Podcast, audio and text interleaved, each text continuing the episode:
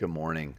My name is Chris McDaniel, the senior pastor here at Trinity, and welcome to our daily podcast. I'm going to read a passage from uh, Matthew 14, and then we're going to pray and jump right in. No pun intended. This is the story of Jesus walking on the water. Immediately, he made the disciples get into the boat and go on ahead to the other side while he dismissed the crowds. And after he had dismissed the crowds, he went up the mountain by himself to pray. When evening came, he was there alone but by this time the boat, battered by the waves, was far from the land, for the wind was against them. And early in the morning he came walking towards them on the lake. But when the disciples saw him walking on the lake, they were terrified, saying, It is a ghost. And they cried out in fear. But immediately Jesus spoke to them and said, Take heart, it is I, do not be afraid. Peter answered him, Lord, if it's you, command me to come to you on the water. And he said, Come. So Peter got out of the boat and started walking on the water, came towards Jesus. But when he noticed the strong wind, he became frightened, and beginning to sink, he cried out, Lord, save me. Jesus immediately reached out his hand and caught him, saying to him, You of little faith, why did you doubt? And when they got into the boat, the wind ceased, and those in the boat worshipped him, saying, Truly, you are the Son of God. This is the word of the Lord. Thanks be to God. Let's pray. Father, I, I thank you for this passage in the Bible. I, I ask God that you would speak to us through the walking on the water moment, Jesus, that you had with your friends. I pray that you would show us how this works in our own lives and what you're inviting us to see. In Jesus' name, amen. Amen. I love this passage because it's Matthew's telling of one of the seven signs of Jesus. And if you've spent any amount of time around Trinity or around me, you know that I love the seven miracle signs in the first half of John's gospel. So, just as a refresher, Signs point in two directions. Number one, a sign tells us something about the heart of God. And number two, a sign tells us something about us, about the human condition, the hearts of people just like us. So we're going to look in both directions, God and people today. So as we walk through this story, I'm just going to highlight a number of things uh, that I that I see, things that stood out to me in my my time of reflection. Here's the first one: Jesus takes time to be alone to fill his tank um, while sending his friends out on ahead of him. So this this moment uh, in the in the passage actually happens right after the feeding of the five thousand. Jesus has just uh, done massive output. He has uh, performed a miracle on a large scale, and I find it so instructive that Jesus immediately after that output, he immediately moves to be alone to replenish and renew his tank to fill his tank up. And he consistently does this. Uh, when you look at the Gospels, throughout Jesus' ministry, he would do output input, or uh, as some call it, retreat and confront. Confront and retreat. Jesus was always filling his tank after he uh, realized he was probably running low. And I just want to say, I think there's something in this for us. If we do things that diminish us, and we all have to, we must follow those by uh, life giving renewal and replenishment. Jesus did it. It was good enough for him. It's good enough for you. But at the same time that Jesus went up the mountain, I find it so interesting that he tells his friends to go on ahead without him. And I think there are times where we, as the friends of God, sometimes find ourselves uh, being sort of out there on our own a little bit. Not, not because we've done something wrong, but actually because we've just taken the logical next step that Jesus has invited us to take. The disciples were not in sin, but they were without the immediacy of the presence of Jesus. They were stepping out without a total awareness that Jesus was right there with them. And they run into trouble.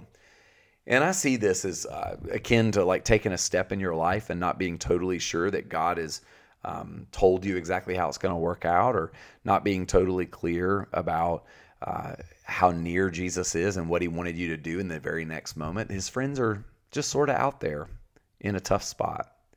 And that leads me to the second thing I want to reflect on, and it's this our boats or our lives tend to find themselves battered by wind and waves and far from land. What a picture! I mean, the picture in this story is that the disciples are out in a boat with the wind against them, waves beating against them. Jesus is not in the boat. He's not far away, but he's not right there with them. And they're too far out to turn back and they're too far away to feel confident that they're going to get to the point that they want to get to. They're they're stuck in the middle. They're in a kind of no man's land and they're they're having a hard time. And many of us probably can identify with that right now. We we probably now a lot of us feel like we're in a kind of no man's land, a, a, a stuck in the middle space. And if you're anything like me, when I'm in a, a crisis out in the middle, I'll, I oftentimes then just believe that it's really just down to me that I've got to figure out a way to get through it.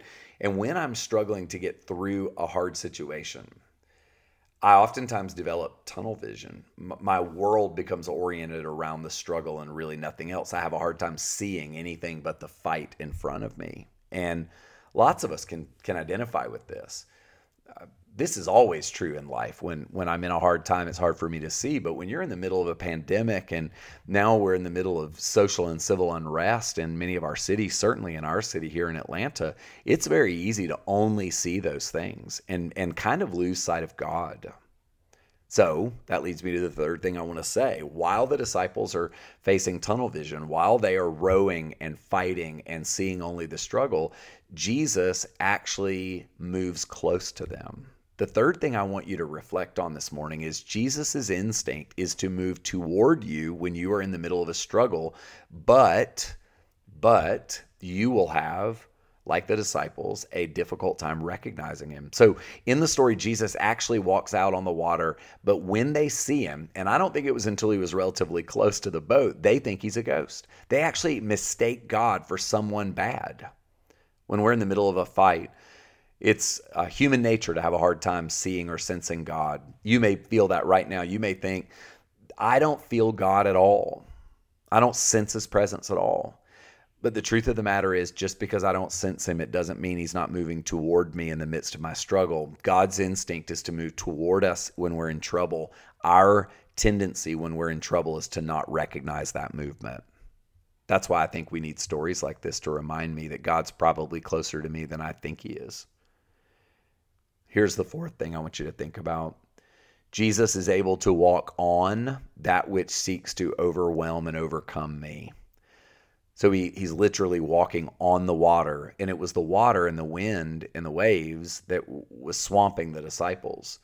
So, in a very real way, God is sovereign over the things that overwhelm my life, over the things that frighten me.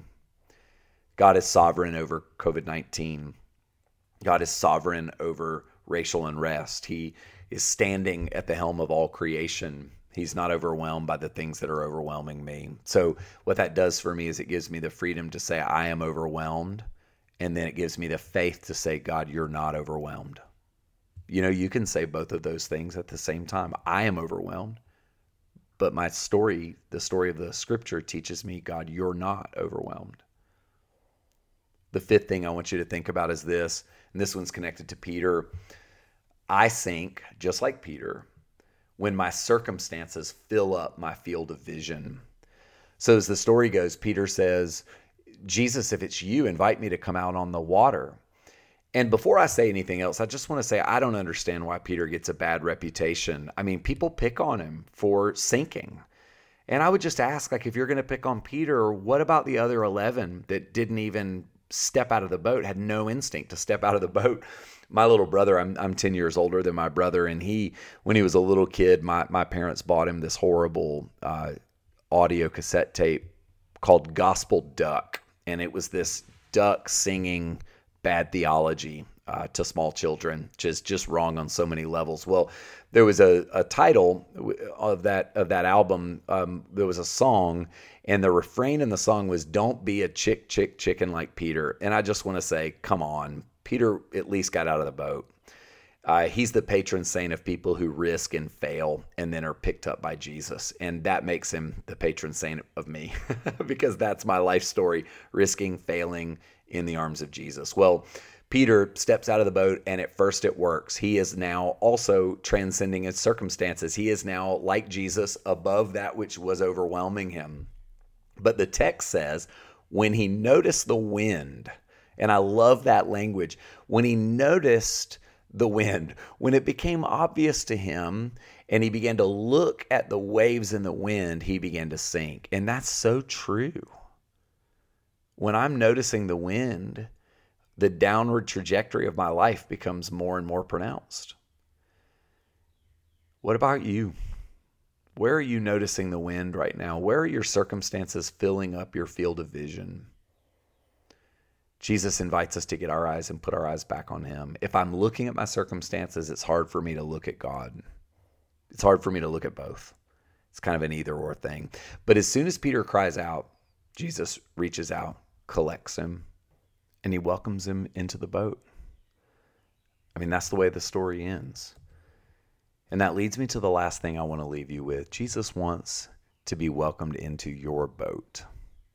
And your boat is just your space, your life.